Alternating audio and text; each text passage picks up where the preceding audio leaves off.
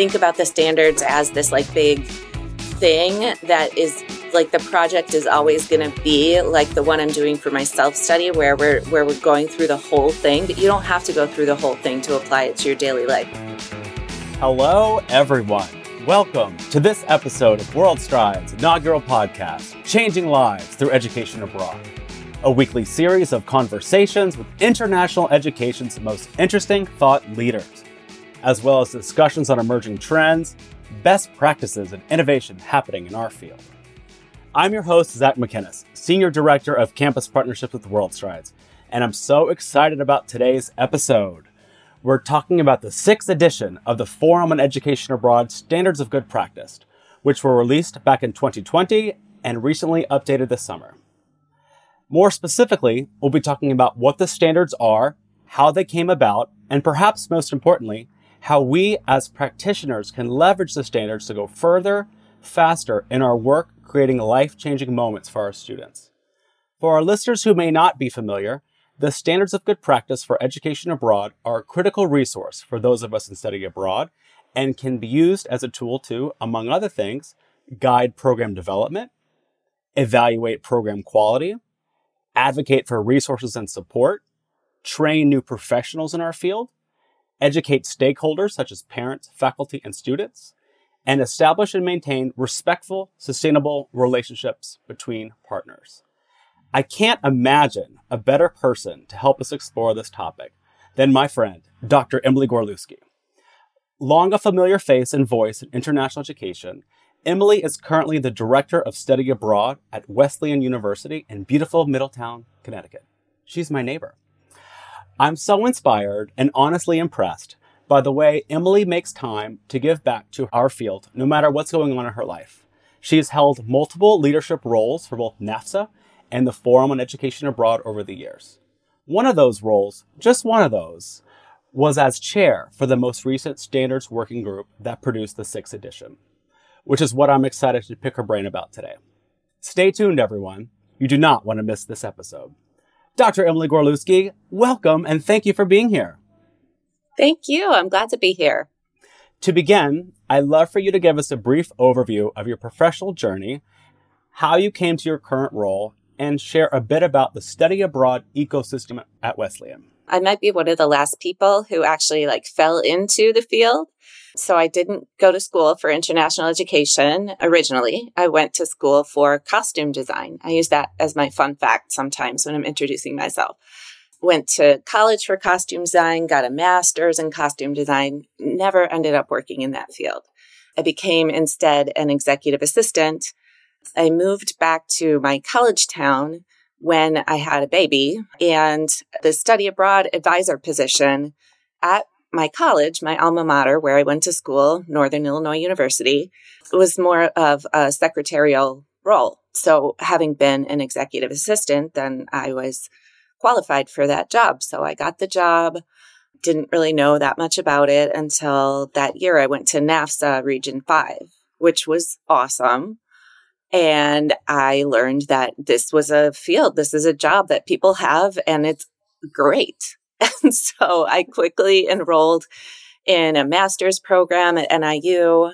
I got another job at Western Illinois, um, running the study abroad office went into a doctoral program at University of Minnesota, took all my classes there, was all but dissertation. Then I got a new job running the study abroad office at Wesleyan.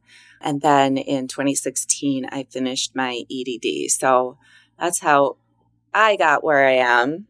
Wesleyan, I guess I would say that our study abroad ecosystem is flourishing when compared to my previous institutions. Unfortunately, Sometimes at your state schools, financing can really be a barrier for study abroad. At Wesleyan, we try to make study abroad affordable for all students through financial aid, and about 40% of our students go abroad. We are back in business after the pandemic, thanks to our junior class. They are the biggest class ever admitted at Wesleyan. So they're all going abroad, and it's a, it's a big time love to hear that we're back in business. And, and, and yeah. thank you, Emily, for leading with costume design. You know, I was going to ask about that. you know, I understand that you are also an elected member of the Forum Council, at the Forum on Education Abroad. And I'd love for you to unpack this a bit for us. How did you get involved? What does your role encompass? And what are some of your responsibilities? I would like to call this a tale of always check the box. So I volunteered for a working group. I sent my application in. The working group was the standards update working group that we talked about earlier. So, um, updating the, the standards of good practice for education abroad to the sixth edition. There was a box on the application.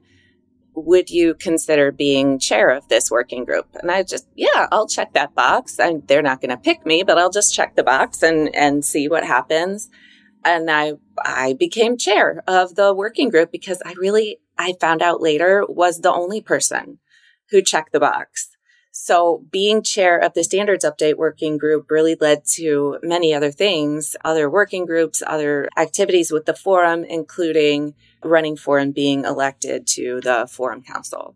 And the forum council is really, I modestly can say, I think we really accomplish a lot each year we go and we develop a work plan. And then through the committees and the working groups, we implement the work plan. It's really a great setup because you develop your, your charge of what you're supposed to do. You work on it throughout the year with lots of other great colleagues you meet along the way. And then at the end, you have your deliverable and hopefully your deliverable is something that's going to help advance and support the field it's a real sense of accomplishment. I love the Forum Council. Yeah, that's great. It's a good lesson for our listeners to, to when in doubt, check the box. Check the box. I love it. And now, Emily, I'd love to turn to the topic of today's episode and dive into those standards of good practice that you just mentioned. As you know, we've had an influx of, of new folks enter the field over the past few years. And I know that some of them are still learning what the professional guideposts are for us as international educators.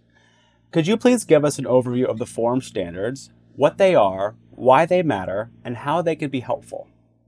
So, the Forum is the organization that's recognized by the Department of Justice and the Federal Trade Commission as the standards development organization for education abroad. So, it's really, they represent a consensus of everyone in the field, you know, not just forum members, everybody in the field of what is going on in our field. So we all agree on what we need to live up to to provide quality education abroad to our participants.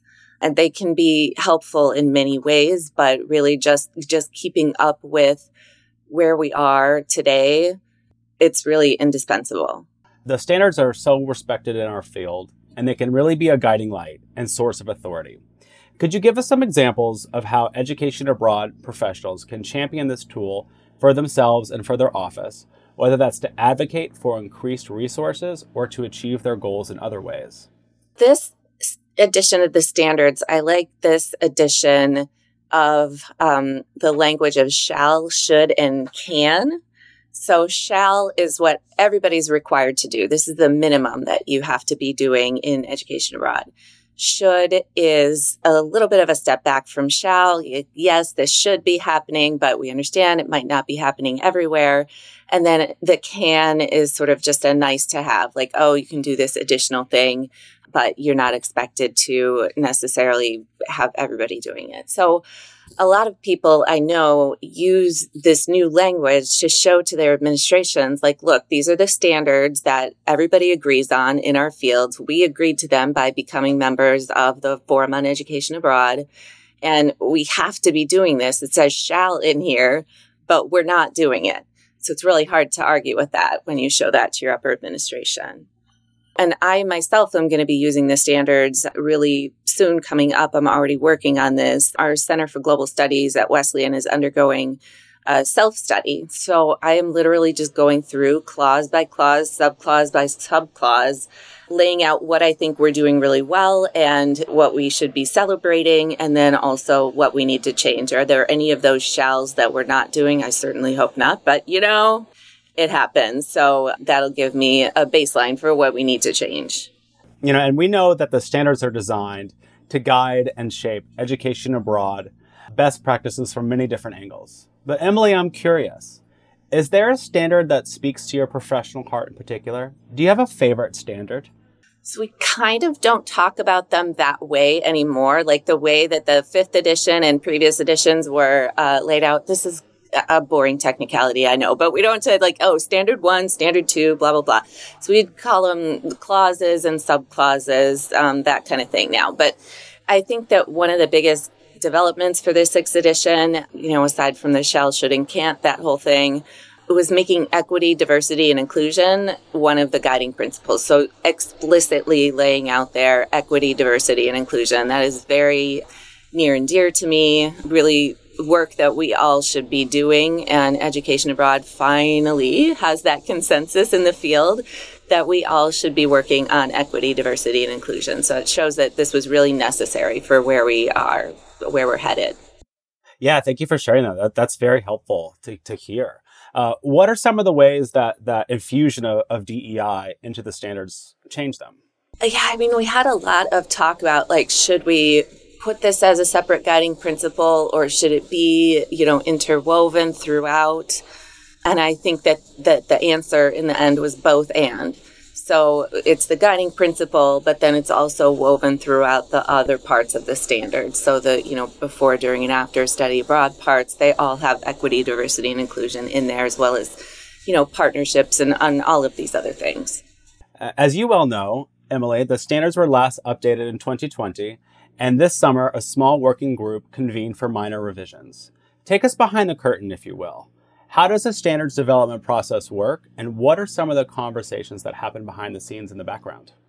I think this time it was a little bit different from the previous times, although like the standards always have have been uh, representing a consensus. We really, really tried this this past time to make sure that everybody's voices were heard. So we held these listening sessions. We had them you know, at different time zones so that people from abroad could could be in there. We had them at the conference and other other places. We had them on Zoom, just trying to get that consensus, get get the new um, sort of topics that are bubbling up, and make sure that everybody's voices are being heard. And then the working group it was a really big working group. So we had the listening sessions and then the working group took what we heard in the in the listening sessions and it was a very diverse working group. We tried to get representation from all different kinds of institutions, all different countries, all different walks of life, if you will. So we got all these different people in all these different roles.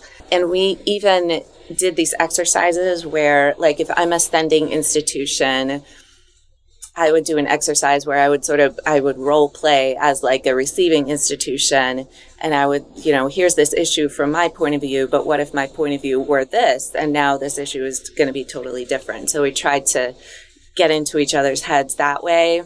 We had a retreat and in the retreat we really buckled down. We were like three days in a hotel by the airport in DC. and we're all kind of like, you know, sequestered. Not really. We could go out. But anyway, we're in there. We worked on the revisions, on the structure, and really just worked, worked, worked until we had incorporated all of that feedback and all of those uh, suggestions. At, at the end of that retreat, we had a draft, which is amazing. Like I didn't think that was going to happen going into it. so we had the draft, it got, you know, polished up a little bit and then it goes to this consensus body which is out like separate from the standards update working group. The, the consensus body is this whole other group of people again trying to be really diverse, read through the new standards and see you know, do they have revisions? It also went through a public comment where it was posted on the forum website, and the public could uh, could go in and say this isn't how it is at all, or this is great, or whatever. They there was lots of those comments, and then you know the final edition came out. That's not exactly the whole timeline, but that's that's essentially how it happened. So I guess really, really trying to focus on getting as much input from as many different people as possible. And this last, most recent revision is just a very small changes incorporating more on internships. So the forum is called the Forum on Education Abroad. It's not just study abroad, it's not just one thing, it's not a monolith. So internships are also um, a part of education abroad, so we incorporated a little bit more of that. And I think that the public comment is just closing up on the new revision. Thank you for sharing that and for taking us behind the curtain. Uh, it was very helpful and interesting to hear. You know, for many of us, Emily, the standards or any source of professional guidance really can feel intimidating, particularly to our listeners who may be in the earlier years of their career. Could you tell us a success story of how you have seen colleagues in the field dig into the standards to put them into practice? So I guess that I saw this uh, most in action when I was in the Forum's professional certification program. So in that program, I had several other people. We did the accelerated residency. So many different people who are completing the professional certification. And in our discussions, we would talk about our own contexts and how we we would apply the standards there. So that was a really great not introduction because I had already been on the, you know, chaired the working group. So I was not being introduced to the standards, but it was a really like a boot camp almost of like how, how do you use it at your institution, bringing in examples from the, the curriculum, but then also from your own context. And so I, I really learned a lot there about how people, how people have been using them. Beyond the standards, Emily, what are some other forum resources that our listeners should know of so there's a lot of stuff on the forum website. Most notably, I would say the guidelines are really great because you could go into the standards. Everything's there in the standards. It's really, you know, it's a self-contained thing with the consensus on, on education abroad. But, you know, rather than go through it on your own and, you know, I have this problem, I'm going to go in the standards and like go through them clause by clause, like I'm going to do for our self study. You just go to these guidelines where a committee has already done that for you. So there's a whole bunch of things uh, in there with guidelines. So just advising, partnerships, internships.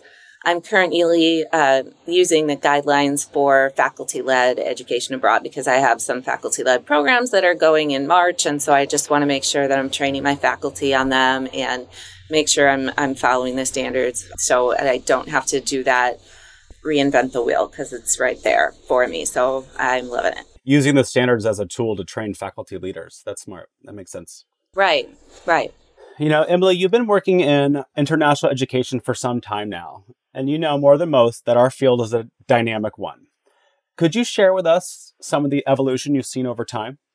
I don't know that I would necessarily call it evolution because that implies like advancement or, um, you know, getting uh, natural selection or whatever, the, the strongest survive. I think that, you know, there's been more care is needed for students, you know, the, the generation of students that's in college right now, I think has throughout their lives received more attention and more care and so they need that um, even when they're in college. So this is providing us with lots of opportunities providing you know colleges and universities with lots of job opportunities for uh, people who can provide that care so the the field is professionalizing on its own, but then also as a result of the of the greater care that our students are needing. So that would be one thing I would say. But there's been yeah, it's been a long time, and there's been a, a lot of changes.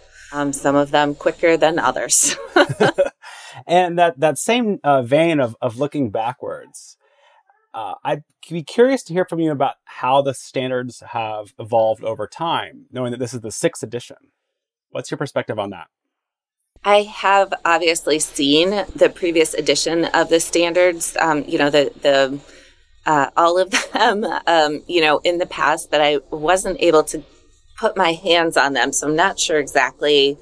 You know what's not in there that that is in there now, but I know that it's just it expanded and expanded and expanded. The fourth edition was like just a, a book. It was like this really, really big, complicated thing.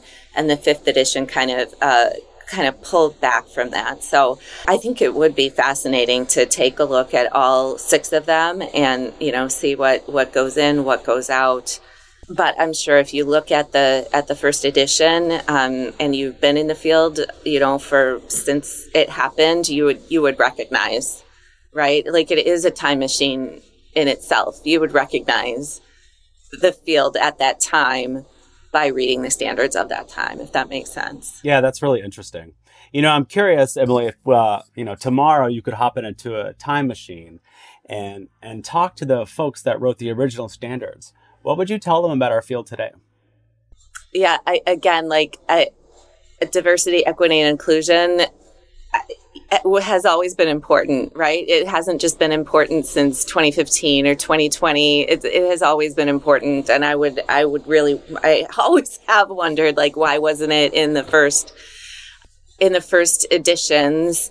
But I think it was because, um, you know, that wasn't the consensus at the time, right? Like, not everybody was thinking about diversity, equity, and inclusion, um, although we should have been. So sustainability is another thing that I think wasn't really thought of at the time that now is in the standards that you know we have to get on a plane to study abroad. So it's sort of like um, oh no sustainability is like something that could could hamper us. But no it's it's not. Like we should be thinking about sustainability also. So i think the i think the the framers of the first standards would be surprised uh, to see these new inclusions.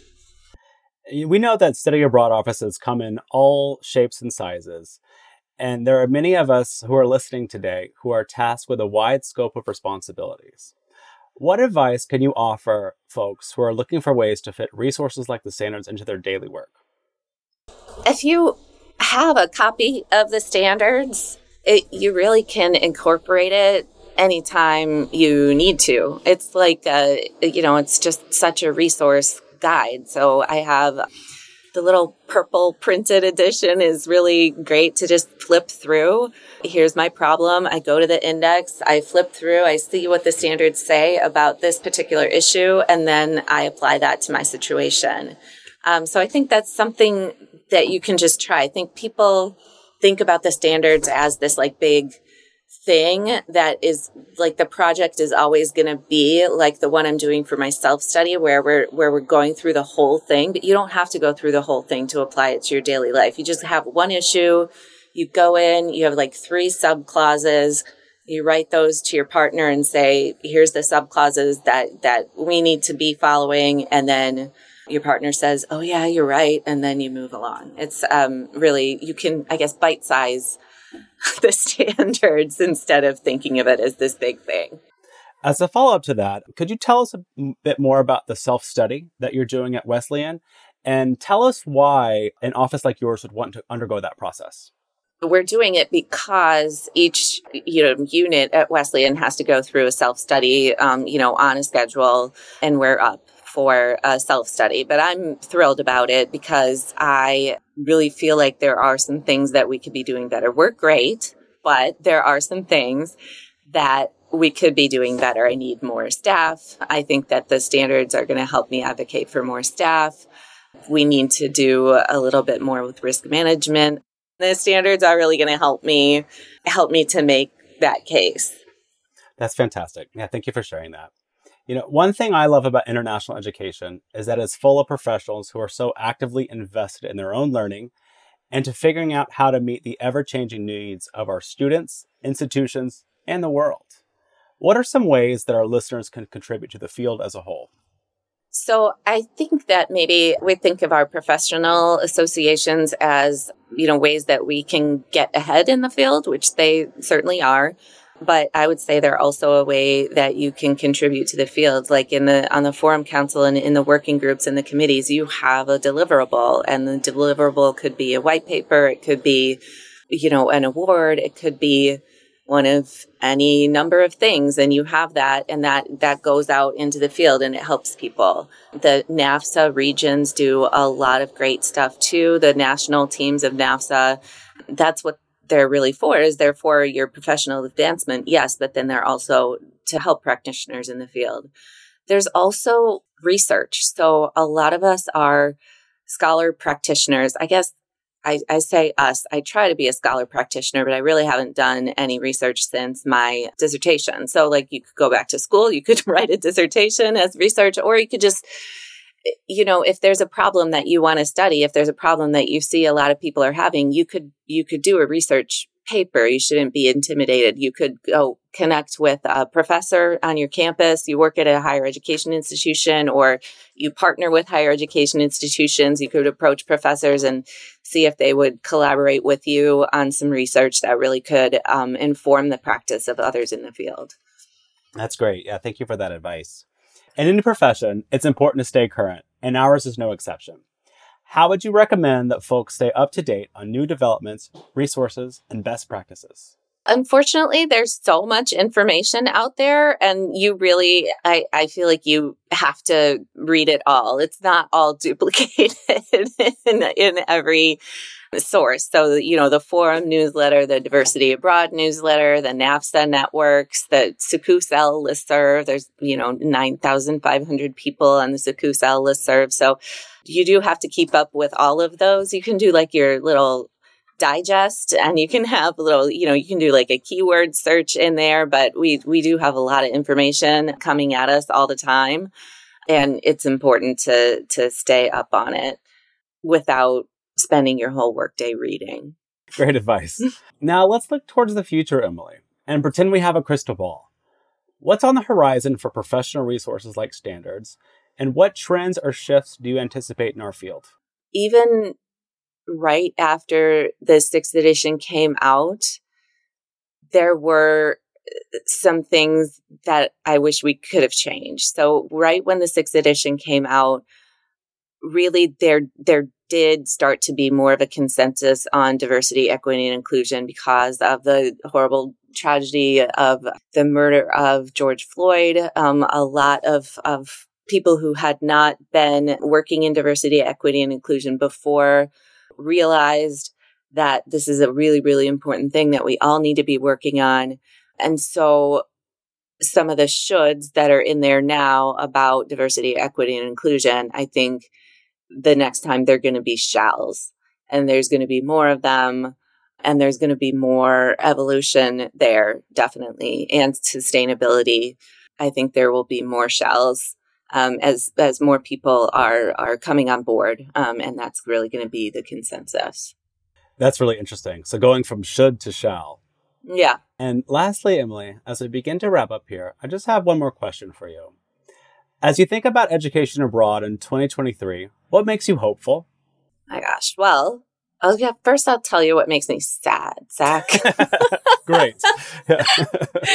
I'm always that. I'm always good for that, right? So, you know, the turnover that's happened in the field, um, as the the recent white paper that one of the forum working groups did, you really can see that turnover, and it's really been kind of sad. You know, people retiring early, people having to leave the field during the pandemic. It just made it um, terrible. The Great Resignation, but the kind of silver lining to that is the new people, like the new professionals who are entering the field right now are great.